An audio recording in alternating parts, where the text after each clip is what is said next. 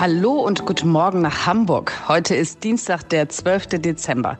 Mein Name ist Esther Busch. Ich bin Managing Partnerin in der Serviceplan-Gruppe und CEO vom Haus der Kommunikation in Köln. Mein aktueller Wohnort ist zwar Bonn, ich bin aber beruflich viel in Hamburg unterwegs. Und damit ich auf dem Laufenden bleibe, was in meiner Lieblingsstadt los ist, höre ich natürlich täglich diesen Podcast. Hier kommen jetzt zwei sehr wichtige Infos von mir. Erstens, nur noch zwölf Tage bis Heiligabend und zweitens, hier kommt Episode 33. Bäcker am Morgen. Alles, was Hamburg bewegt. Der tägliche Podcast vom Abendblatt. Herzlich willkommen, liebe Podcast-Freunde. Wir sind so ein bisschen schon auf der Zielgeraden für dieses Jahr. Mein Name ist Marcel Becker, der Moderator von diesem Podcast. Guten Morgen. Und an meiner Seite natürlich Sebastian Günther, der Produzent dieses Podcasts. Guten Morgen. Sebastian, weißt du, warum der kommende Montag ein so wichtiger Tag für dich ist? Das kann ich dir gar nicht sagen. Warum? Was ist das für ein Datum? Ist, da ist noch nicht Weihnachten, oder? Nein, ab Montag hast du Ruhe vor mir. Ich werde nämlich von der Firma in die Zwangsferien geschickt. Ich habe noch so viele Urlaubstage für dieses Jahr übrig, aber ein ganz großes Aber. Am 21. Dezember werde ich diesen Urlaub unterbrechen. Und ich glaube, in diesem Fall weißt du warum. Hundertprozentig, denn die Nummer eins der Stadt, der Bürgermeister, stellt sich unseren Fragen zum großen Bäcker am Morgen Jahresabschlussinterview. Darauf freuen wir uns natürlich sehr und bedanken uns dafür, dass der Bürgermeister sich Zeit für uns nimmt. Unsere Themen erstmal für heute. Im Abendblatt vor ein paar Monaten von unserer Sozialsenatorin angekündigt, aber bisher ist da wohl noch nichts passiert. Wir erinnern uns vage an die sogenannte Social Card, die sollte doch kommen. Und hat aber in dem Interview gesagt, Ende Oktober wisse man schon mehr. Naja, und jetzt haben wir Mitte Dezember und so richtig viel mehr wissen wir immer noch nicht. Olympische Sommerspiele in Hamburg?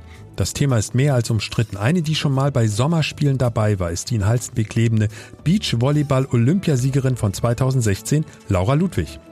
Ich glaube, Hamburg wäre einfach eine echt perfekte Stadt für ähm, Sommerspiele. Also gerade weil sie auch extrem sportbegeistert ist, vielfältig, sehr kulturell, im großen, allgemeinen, glaube ich, sehr offen. Es geht tatsächlich auf das Ende des Jahres zu. Das merken wir immer spätestens dann, wenn Google seine Auflistung veröffentlicht, in der wir nachsehen können, welche Begriffe in Verbindung mit unserer Heimatstadt am meisten gegoogelt wurden. Die werten aus, welche Anfragebegriffe den größten Anstieg hatten. Also im Vergleich zum Vorjahr besonders oft gegoogelt worden sind. Außerdem noch drei Fragen zu Weihnachten, die wir hier bei Bäcker am Morgen seit ein paar Tagen unseren Kollegen vom Abendblatt stellen. Heute ist Star-Podcaster Hajo Schumacher dran und ich sag mal vorab als Hinhörer das Stichwort Krawatte. Das alles heute bei Bäcker am Morgen und dazu gibt es natürlich auch noch den 360 Grad Nachrichtenüberblick mit den restlichen Themen, sprich den Themen, die wir nicht ausführlich dabei haben. Wir starten jetzt. Drei Senatoren bitten das Abendblatt um einen gemeinsamen Termin. Das ist schon etwas ungewöhnlich gewesen, was sich da vor rund zwei Monaten ereignet hatte. Die drei aus dem Rathaus waren Schulsenator Thies Rabe, Innensenator Andi Grote und Sozialsenatorin Melanie Schlotzhauer, alle drei von der SPD. Ihr Anliegen? Sie wollten über das Thema Flüchtlinge sprechen. Und was wollten die drei als Botschaft platzieren? Die Belastungsgrenze der Stadt ist erreicht, das hält die Stadt nicht mehr lange durch. Aber dem Trio war auch wichtig zu hinterlegen, die Politik hat verstanden, der Senat will sich kümmern. So ungefähr die grobe Zusammenfassung des Interviews. Eine der damals im Abendblatt vorgestellten Ideen war die Social Card, eine Prepaid-Bezahlkarte, die demnächst eingeführt werden soll. Bloß, seit diesem besagten Interview Still ruht der See, was die Social Card angeht, ist zumindest unser Eindruck. Frage an Chefreporter Kai Schiller. Trügt der Eindruck? Nee, so richtig trügt der Eindruck nicht. Lustigerweise hatten wir letzte Woche eine Redaktionskonferenz und haben auch nochmal über diesen Dreiergipfel gesprochen. Und Insa Gall, die da teilgenommen hat an dem Interview, hatte dann die Frage aufgeworfen, ob einer von uns wisse, was eigentlich aus der Social Card geworden ist, die Sozialsenatorin Melanie Schlotzhauer ins Gespräch gebracht hatte. Nämlich in diesem Interview hat sie gesagt, dass eine Social Card für Geflüchtete doch eine ganz gute Idee sei, mit denen die dann Geld abheben können und an verschiedenen Stellen bezahlen können. Und hat aber in dem Interview gesagt, Ende Oktober wisse man schon mehr. Naja, und jetzt haben wir Mitte Dezember und so richtig viel mehr wissen wir immer noch nicht. Nur zum Hintergrund, diese Social Card, was genau ist das? Ist das das, was im Moment bundesweit ja diskutiert wird von der Politik, dass es in dem Sinne keine Sachleistung und keine Bargeldauszahlung mehr gibt? Genau das ist es. Das ist so ein bisschen, es wurde ein bisschen verkauft als eine Maßnahme, um dafür zu sorgen, dass man nicht Anreize, noch mehr Anreize schafft, damit noch mehr Geflüchtete kommen. Und diese Social Card, die wird tatsächlich in ganz, ganz Deutschland jetzt überall gerade diskutiert. Also es gibt äh, im thürischen Greiz heißt es, glaube ich. Äh, da soll das bald als Pilotprojekt eingeführt werden, noch vor Ende des Jahres. In Hannover ist man sogar noch einen Schritt weiter. Die haben das Ganze schon in der vergangenen Woche eingeführt. Allerdings noch auf, in Anführungsstrichen auf Sparflamme. Da ist erst noch mal eine ganz kleine Gruppe, bei denen man das, das sozusagen austestet. Und so sollte es eigentlich auch in Hamburg sein. Auch hier sollte es ein Pilotprojekt sein. Allerdings ist es noch nicht eingeführt. Die Sozialbehörde hat aber gesagt, dass alle Ausschreibungen bereits laufen und es bald eingeführt werden soll. Das bald ist relativ, also zum zweiten Quartal im kommenden Jahr, sprich ab Anfang April, soll es dann tatsächlich für alle Geflüchteten eingeführt werden. Und in between, also von jetzt bis Anfang April, soll diese Pilotphase halt irgendwann starten, wo dann an manchen das getestet wird. Also machen wir uns nichts vor, vor Weihnachten passiert doch da nichts mehr. Da bin ich mir auch relativ sicher, dass äh, vor Weihnachten, da passiert da bestimmt nichts mehr. Ähm, das wird dann wahrscheinlich, würde ich vermuten, im Januar über die Bühne gehen. Genau, konkret konnte mir die Sozialbehörde kein Datum nennen. Sie haben halt gesagt, die ganzen Verfahren, die laufen alle und bald. Das ist so ein bisschen der Zeithorizont, über den wir hier reden. Kai, ich formuliere das mal ganz vorsichtig, aber dieser dieser, ich sag mal, dieser Druck, der da entstanden ist bei der, bei der Flüchtlingsdiskussion, wo, wo man immer den das Gefühl hat, die Politik handelt, sobald der Druck von rechts oder aus der rechten Ecke, aus der konservativen Ecke, wie auch immer man es bezeichnen will, wenn der zu groß wird, dann tun sie etwas. Und ich bin so ein bisschen überrascht, vielleicht geht das anderen auch so, dass ausgerechnet in Hamburg, in einer Stadt, die einen sozialdemokratischen Bürgermeister ja stellt, diese Forderung nach dieser, nach dieser Prepaid Card tatsächlich umgesetzt wird? Oder, oder täuscht da der Eindruck? Ich muss gestehen, ich teile deine Überraschung, zumal mir nicht so richtig erschließt, was der ganz große Mehrwert dieser Social Card ist. Ich kann oder ich könnte verstehen, wenn man sagt, das erleichtert die Verwaltung, man kann das alles im Zeitalter, im digitalen Zeitalter einfacher dann an die jeweils bedürftigen Personen die Transferleistungen leisten. Das mag so sein. Es könnte ein, ein großes Kontra geben, dass, wenn das so zu so einer Art Stigmatisierung führt. Also man hat als Geflüchteter dann so eine Karte und muss dann mit dieser Karte halt bezahlen und das ist ja so ein bisschen wie so ein Stempel, der auf dir drauf ist. Ich bin ne, Geflüchtete oder was auch immer und habe jetzt nur diese Karte von der Behörde bekommen. Finde ich schwierig. Die Linken haben das auch sehr kritisiert und haben auch sehr zum Ausdruck gebracht, dass also zumindest die Zweifel erhoben, ob das jetzt wirklich dazu führen kann, dass es nicht mehr diesen sogenannten Pull-Faktor gibt. Und ich muss gestehen, ich kann, ich kann der Logik folgen und sehe im Moment noch nicht den ganz großen Mehrwert. Vielleicht werden wir ja aber im Januar oder wann es auch immer dann kommt, eines Besseren belehrt. Reden wir mal über einfach über Vernunft. Wenn wir über Pull-Faktoren reden, wird doch wahrscheinlich die Mehrheit zumindest einfach mal sagen, naja, wie viel ist denn auf der Karte drauf? Ist da genauso viel drauf wie die Summe, die ich vorher ausgezahlt bekommen habe? Oder werden dann auch die Leistungen über diese Karte verringert? Das ist die eine Frage. Und die andere Frage ist aber immer noch, worüber wir schon am Anfang gesprochen haben, darf man als dann Geflüchteter selbst entscheiden, für was man denn das Geld ausgibt. Und ich finde, ist schon schwierig, wenn man das nicht darf. Die bekommen jetzt keine Reichtümer. Ne? Also ehrlicherweise kenne ich jetzt die konkreten Zahlen gerade nicht. Die Linke hat von 182 Euro gesprochen, aber sei es drum, ist es nicht so viel, als wenn man davon sich jetzt irgendwie Luxusgüter leisten könnte. Und ich finde schon, das muss jedem selbst überlassen sein, ob man sich etwas Kleines in der Weihnachtszeit, was auch immer, auf dem Weihnachtsmarkt gönnen möchte, wenn man dafür gespart hat und meint, dass das irgendwie drin ist oder halt eben nicht. Ich möchte nicht, dass das vorgeschrieben wird und deswegen teile ich zumindest in Grundsätzen diese Kritik der Linken, dass es da zumindest noch ein paar Schwierigkeiten mit dieser Social Card gibt. Hamburg will demnächst eine Prepaid-Karte für Flüchtlinge testen. Der aktuelle Stand dazu von Abendblatt-Chefreporter Kai Schiller. Soll sich Hamburg nochmal Gedanken über eine Bewerbung für Olympische Sommerspiele machen? Die SPD, die Grünen und die CDU in unserer Stadt sind dafür, die Linke ist dagegen. Die Bevölkerung ist gespalten. Laut unserer repräsentativen Umfrage sagen 43 Prozent Ja zu Olympia, 45 Prozent sagen Nein. Vielleicht ändert sich daran nochmal etwas, wenn die Stadt ihre Pläne weiter konkretisiert. Vielleicht steigt dann die Zustimmung. Die Idee, die im Moment im Raum steht, die Wettkämpfe auf mehrere Städte in Deutschland zu verteilen. Eine, die Olympische Sommerspiele aus der persönlichen Erfahrung kennt, ist Laura Ludwig. Sie wohnt in Halstenbeek, ist Goldmedaillengewinnerin. 2016 war das in Rio. Und jetzt fährt sie gerade mal rechts ran, um aus dem Auto heraus mit uns zu telefonieren. Deshalb ist die Verbindung in technischer Hinsicht nicht zu 100 Prozent so gut, wie Sie, liebe Podcast-Freunde, das von uns gewohnt sind. Laura, was ist Ihre Meinung? Sommerspiel in Hamburg, ja oder nein? Ja. Weil? Warum nicht? Weil? Was ist, wa warum sollte Hamburg das machen? Ich glaube, Hamburg wäre einfach eine echt perfekte Stadt für ähm, Sommerspiele. Also gerade weil sie auch extrem sportbegeistert ist, vielfältig, sehr kulturell, im Großen, Allgemeinen, glaube ich, sehr offen und äh, ich glaube auch kompakt und auch ich meine, heutzutage muss man auch viel über Nachhaltigkeit nachdenken. Ähm, haben die sich da schon einige gut, äh, Gedanken gemacht, was auch schon in der vorigen Bewerbung mit drangenommen wurde? Ja, Sie sprechen das gerade an. Wir bräuchten ja laut den aktuellen Plänen des Senats gar keine neuen Stadien, weil wir uns mit anderen deutschen Stadien gemeinsam bewerben. Ist das eine gute Idee? Ja, ich glaube schon, dass man da eine gute Gemeinschaft schaffen kann. Also ich meine, man muss das immer ein bisschen gucken, wie man das insgesamt mit den Sportarten und ähm, auch den ganzen Nationen, die man dann zusammenbringt, ganzen Sport lernen, Sportlerinnen. Das ist schon eine ordentliche logistische Aufgabe, aber im Großen und Ganzen einfach für das Land, glaube ich, eine, ähm, sehr vielfältig, was geboten werden kann. Aber das ist dann ja eher vom, vom Prinzip her wie eine Fußball-Weltmeisterschaft. Die ist ja auch übers Land meistens verteilt mit den Spielen.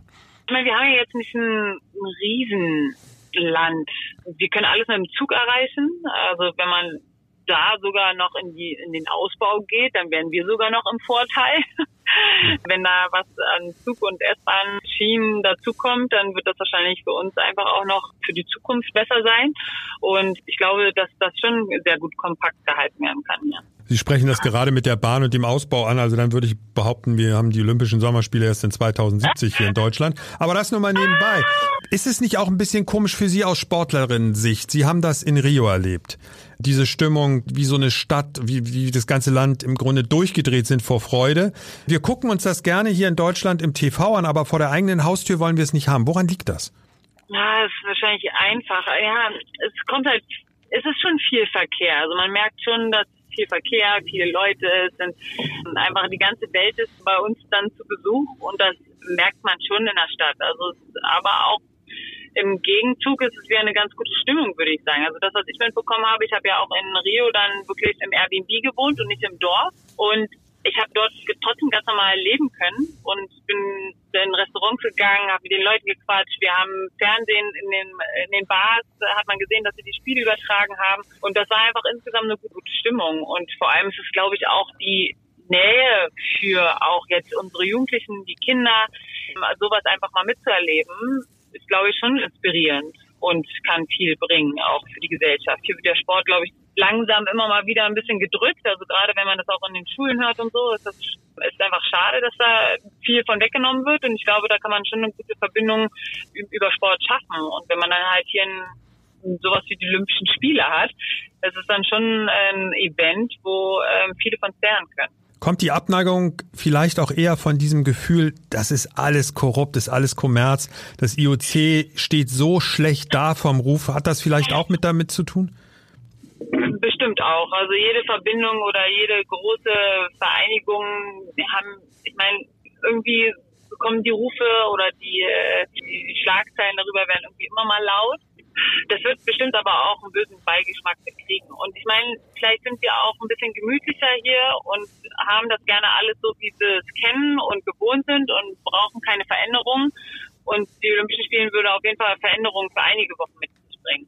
Zumindest sind die Spiele ja aktuell, aber es hat sich in der Vergangenheit ja auch schon angedeutet, auch mittlerweile ziemlich politisch belastet, sage ich mal. Wie finden Sie eigentlich, Laura, diese Entscheidung, dass russische Sportler, und das gilt auch für die Sportler aus Belarus, wieder zugelassen werden sollen? Ich weiß, unter Einschränkungen, also eine der Einschränkungen heißt ja, die Sportler treten unter einer neutralen Flagge an, nicht offiziell mit dem Absender ihres Heimatlandes, aber ich sage jetzt mal einfach, aber trotzdem, wie finden Sie die Entscheidung? Ist das eine gute Sache oder ist es eigentlich total dämlich?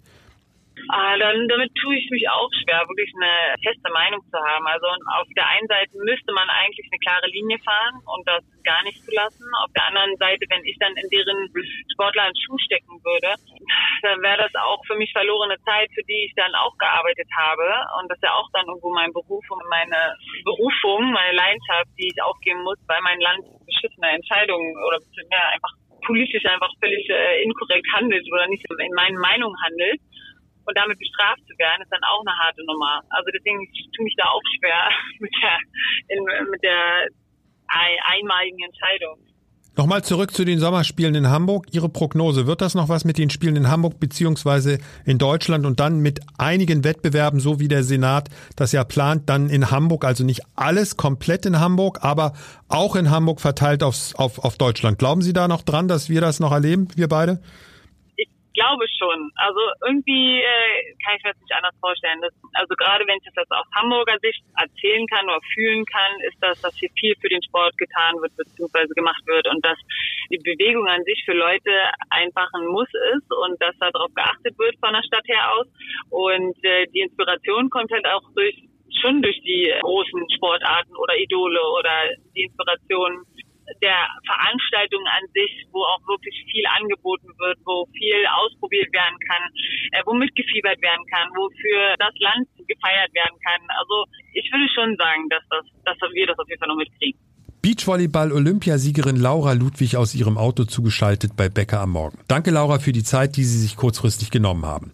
Sebastian, ich finde das ziemlich cool. Laura hat während der Olympischen Sommerspiele in Rio eine Airbnb-Wohnung gemietet und trotzdem oder gerade deswegen Gold gewonnen? Das kann ich dir nicht sagen, aber vielleicht erhöht das die Konzentration. Ich kann mir vorstellen, dass so ein olympisches Dorf eine super coole Erfahrung ist mit vielen Nationen, mit vielen Sprachen, wo immer Action ist. Und wahrscheinlich ist in einem Airbnb, was man sich privat nimmt, ein bisschen mehr Ruhe, um sich auf die Wettkämpfe zu konzentrieren. Könnte was dran sein. Jetzt holen wir uns erstmal den Bäcker am Morgen Nachrichten Rundumschlag.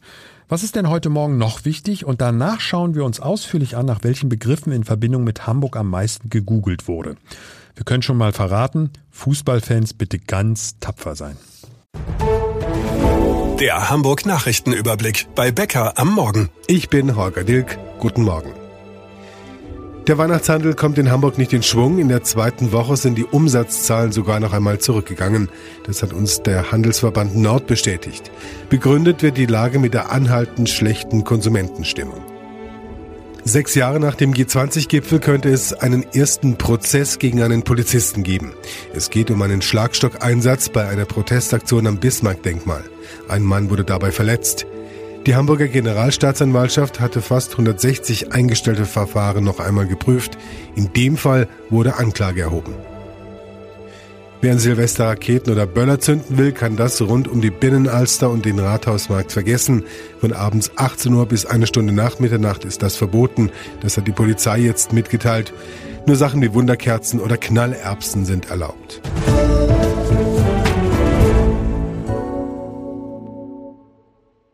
Am Jahresende gibt es überall einen Überblick. Wie war das Jahr? Was ist denn alles in den vergangenen zwölf Monaten passiert? Im TV gibt es meistens bei mehreren Stationen diesen sogenannten Jahresrückblick und bei den Musikstreaming-Diensten können die Nutzer sich anschauen, welche Titel sie über das Jahr am meisten gehört haben und so weiter und so weiter. Und auch Google macht sehr genaue Angaben über die Suchanfragen seiner Nutzer, runtergebrochen sogar bis auf einzelne Städte. Das diesjährige Suchanfragen-Ranking für Hamburg hat jetzt unsere Lokalredakteurin Juliane Lauterbach für uns parat. Juliane, zuerst einmal, was genau rankt Google denn überhaupt? Ja, das ist ganz interessant. Die ranken also nicht die Zahl der absoluten Anfragen. Also das wäre jedes Jahr wahrscheinlich irgendwas mit Wetter oder Stau oder so, sondern die werten aus, welche Anfragebegriffe den größten Anstieg hatten. Also im Vergleich zum Vorjahr besonders oft gegoogelt worden sind. So, mit dieser Vorgeschichte, ich sag jetzt mal, jetzt wissen wir ja genau, worum es geht. Juliane, jetzt wollen wir das mal so, so richtig schön wie in so einer Chartshow machen, okay? Was mhm. ist denn auf Platz 10 gelandet? Genau, also es geht hier um die Suchbegriffe zum Thema Hamburg und da ist auf Platz 10 die Schießerei Hamburg gelandet. Nun äh, kann man davon ausgehen, es gab mehrere Schießereien. Sehr wahrscheinlich ist damit aber der Amoklauf bei den Zeugen Jehovas gemeint. Und auf Platz 9? Auf Platz 9 haben wir Streik. Streik Hamburg. Arbeitsniederlegungen. Ja, gab es ja überall jetzt zuletzt im äh, November und aktuell auch im Dezember im öffentlichen Dienst. Das hat äh, ja zu Auswirkungen in den Kundenzentren, bei den Jugendämtern, bei der Feuerwehr, bei der Bahn, in den Kitas überall geführt. Platz 8. Das Restaurant Edmondo, das Nachfolgerestaurant von dem Edellokal Die Bank an den Hohen Bleichen. Das hat tatsächlich so viele Leute bewegt. Ja, alle wollen edel essen gehen. Ja, ja. Platz 7. Das Kirschblütenfest, eine echte Hamburgensie. Ja, richtig schön traditionell und betrifft ja wahrscheinlich auch Touristen. Richtig, genau. Und die wollen dann das Feuerwerk gucken. Äh, Wahrscheinlich viel nach äh, Service gefragt. Wann ist wo was, wann kann man gut gucken, so etwas in der Richtung. Platz 6. Monets Garden. Eine Ach. Ausstellung in Ottensen war das. Also eine virtuelle Ausstellung zu den Werken von Monet. Juliane, jetzt sind wir schon in der Top 5. Platz 5. Jetzt sind wir bei Top 5, ja. Und jetzt, pass auf, war schon wieder Ottensen, wieder dasselbe Museum. Und zwar Tutanchamun wird zum Google-Trend. Auch eine virtuelle oder multimediale Ausstellung zu Tutanchamun. Die haben ja einen richtigen Lauf. Nicht schlecht. Gratulation. Platz 4. Platz 4 haben wir das, ja, jetzt wird es kulturell sozusagen auch, aber musikalisch das Metallica-Konzert. Ist nicht wahr. Ja, richtig, genau. Kultband Metallica ist nach fünf Jahren wieder in Hamburg aufgetreten im Volksparkstadion. Ja, ich würde natürlich mal tippen, was nächstes Jahr auf diesem Platz mindestens ist, nämlich Taylor Swift. Sehr gut möglich. Und hier kommt die Top 3. Genau, der Christmas Garden. Gerade eben erst eröffnet. Äh, genau. Und, schon, und schon so viele Abfragen. Und schon so viele Abfragen, genau. Okay, fehlen noch Platz 2 und Platz 1. Hier ist die 2. Platz 2 ist auch eine totale Hamburgensie, nämlich der Hafengeburtstag. Der Ja. Klassiker. Der Klassiker. Ja, aber jetzt die große Spannung. Jetzt hat ja jeder so ungefähr einen Überblick, was in Verbindung mit Hamburg bewegt hat. Was ist jetzt die Nummer 1? Ich wüsste es jetzt nicht spontan. Ich kann es dir sagen, und zwar der Flughafen. Nun kann man erstmal denken, die Leute haben nach Abflugszeiten oder so etwas gesucht, aber die Wahrscheinlichkeit, dass es mit dem Geiseldrama am Flughafen zusammenhängt, ist dann doch sehr groß. Okay, Platz 10 bis Platz 1 haben wir jetzt durch. Eine Sache fällt dann doch vielleicht auf oder vielleicht sind Menschen, die sich mit Fußball oder für Fußball interessieren, einfach nur wieder in ihrer Blase gefangen. Da ist nichts mit Fußball dabei. Ja, der ist absolut nicht dabei in diesem Jahr, was mir persönlich nicht gefehlt hat oder mich auch überhaupt nicht überrascht hat. Ich interessiere mich auch null für Fußball. Ich habe es auch kein Mal eingegeben. An mir lag es nicht. Juliane Lauterbach aus unserer Lokalredaktion über das Google Suchanfragen-Ranking für Hamburg in 2023. Frage an unseren Producer Sebastian Günther. Wie oft hast du in diesem Winter schon Last Christmas gehört? Das ist ja meine persönliche Lieblingsdisziplin, zu Weihnachten oder vor Weihnachten Last Christmas auszuweichen, wo es nur geht. Das ist aber schwierig. Also es plärt ja auch aus allen Läden raus. Das ist das große Problem. Man, man muss wirklich so ausweichen und Straßenseiten wechseln, aber ich gebe mein Bestes. Du würdest vielleicht in England diese Competition gewinnen. Das heißt nämlich Whamageddon. Also von Wham und Hamageddon zusammengebaut, Weltuntergang. Dank Wham, da versuchen Menschen nämlich genau das Gleiche wie du zu machen, bis Heiligabend nicht Last Christmas zu hören. Aber das ist jetzt total schief gegangen bei einem Fußballspiel, das in Northampton Town, da hat der DJ in der Halbzeitpause einfach Last Christmas gespielt, ohne Vorwarnung. Und jetzt musste er sich öffentlich entschuldigen, er hat sich in den Staub geworfen, weil er diesen Internetkult nicht ernst genommen hat. Und da habe ich überlegt, wäre es nicht was, wenn ich, ich meine, ich bin ja nicht mehr beim Radio, ich kann es jetzt mal einfach so in den Raum stellen. Die Radiostationen in Deutschland verpflichten sich mal für ein Jahr nicht Last Christmas zu spielen. Und vielleicht wäre es am Ende so, dass wir Last Christmas plötzlich vermissen. Ja, das könnte sein. Ein Jahr ohne Last Christmas. Ich finde, das ist keine schlechte Idee an Weihnachten. Und wenn wir schon beim Thema Weihnachten sind, wie feiern denn die Abendblatt-Mitarbeiter eigentlich Keine Weihnachten? Überleitung. Oder? Eine meiner besten Überleitungen bisher. Sie kennen unsere kleine Serie bei Bäcker am Morgen, Weihnachten aus der Redaktion. Heute ist Podcast-Kollege Hajo Schumacher dran. Ein Mann mit einer ganz besonders coolen Stimme. Sie werden es gleich hören. Hajo, wann beginnt Weihnachten für dich? Also so ganz wirklich richtig, ich würde mal sagen am heiligen Abend um 23 Uhr. Da läuft dieser Schwarz-Weiß-Film mit James Stewart, dessen Namen ich mir nicht merken kann, der aber ganz zu Herzen gehend ist. Und meistens sind die Kinder dann weg und der Tannenbaum glimmt noch so leicht vor sich hin. Dann liege ich so mit meiner Frau auf dem Sofa und wir gucken diesen Film. Und dann fängt Weihnachten an. Ist das Leben nicht schön? Ja, wie auch immer dieser Film halt, der dann immer läuft. Und der kleine Lord, oder guckst du ihn nicht? Nee, der kleine Lord finde ich doof. Also, ich muss immer drei Haselnüsse ähm, für Aschenbrödel gucken. Ne? Das ja. ist Pflicht bei meinem na, na, na. Ja, das ist ja auch die Musik, die jetzt gerade drunter liegt. Also deswegen, für alle, die Nein. das irgendwie wiedererkannt haben, du scheinbar nicht. Aber das ist der Film, den du gucken musst, aber du freust dich dann eher auf James Stewart. Was ist denn dein ultimativer Weihnachtssong? Boah, ich glaube, mh, hm, wie heißt das? Fairy Tales from New York von den Pokes, also von Shane McGowan. Äh, der das, gerade hinüber ist sozusagen in ein Der gerade hinüber ist. Leben. Ich kann nur empfehlen, diese zwei Stunden Doku auf Arte über sein Leben. Es ist sensationell. Ich war ein paar Mal in Irland und ich kann das so ein bisschen nachfühlen. Dieses irische, also der Typ ist eine Sensation.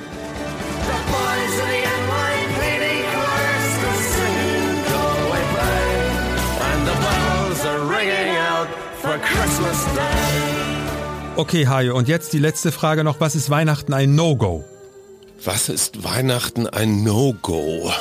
Ich weiß gar nicht, ob es No-Gos gibt an Weihnachten, weil wir sind eine total liberale Familie. Wir haben so eine Open-House-Strategie. Also alles, was es so an einsamen Menschen, bei Freunden und so weiter gibt, also können alle immer bei uns herkommen. Vielleicht Krawatten sind ein No-Go.